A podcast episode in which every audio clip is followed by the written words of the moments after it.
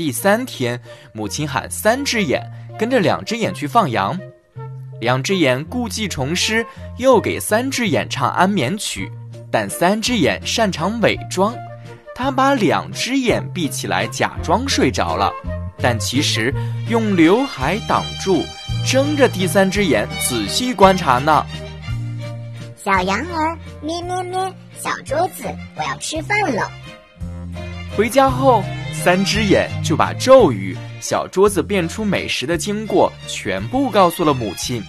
母亲听了，暴跳如雷。他拿出了一把菜刀，去羊圈里把领头的小羊杀掉了。哼，没有了小羊，我看你还怎么吃香的喝辣的？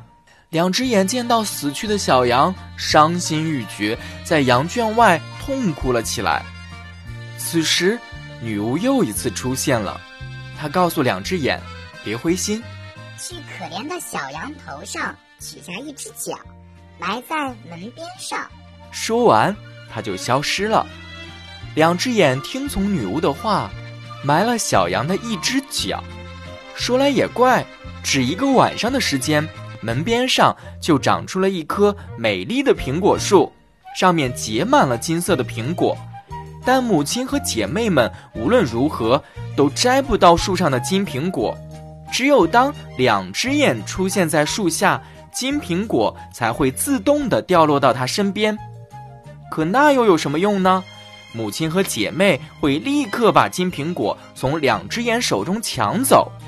两只眼继续过着被虐待的生活，直到有一天，一位英俊的王子经过了这里，他被金苹果树迷住了，却又无论如何都摘不到金苹果。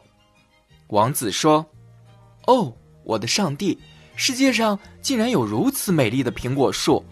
你们谁若是能摘下一颗金苹果给我，我将满足他任意一个心愿。”两个姐妹都拼命去够金苹果，但她们简直就是跳梁小丑，根本碰不到。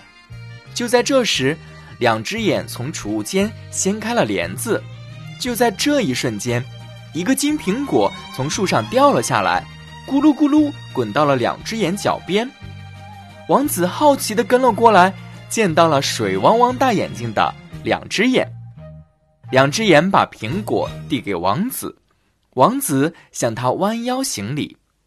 哦，我美丽的姑娘，你有什么心愿呢？饥肠辘辘的两只眼虚弱地说：“我已经好几天没吃东西了。你如果能带我离开这里，那真是最好不过了。”王子大方一笑：“如您所愿，我愿意为您效劳。”说着。就把美丽却瘦弱的两只眼拉到马上，带他回到了自己的城堡。就在两只眼离开的第二天，金苹果树也神奇的搬家了，出现在了王子的城堡里。原来，金苹果树已经把两只眼当做了主人，永远跟随两只眼。两只眼呢，在城堡里度过了幸福的时光。有一天。仆人禀报，有两个女人来城堡向他乞讨。两只眼仔细端详了他们的脸，惊讶的发现，这就是他的两个姐妹——一只眼和三只眼。原来啊，他们好吃懒做，已经穷到不得不挨家挨户乞讨了。心地善良的两只眼收留了姐妹俩，并且和他们开始一起分享金苹果树上的。金苹果。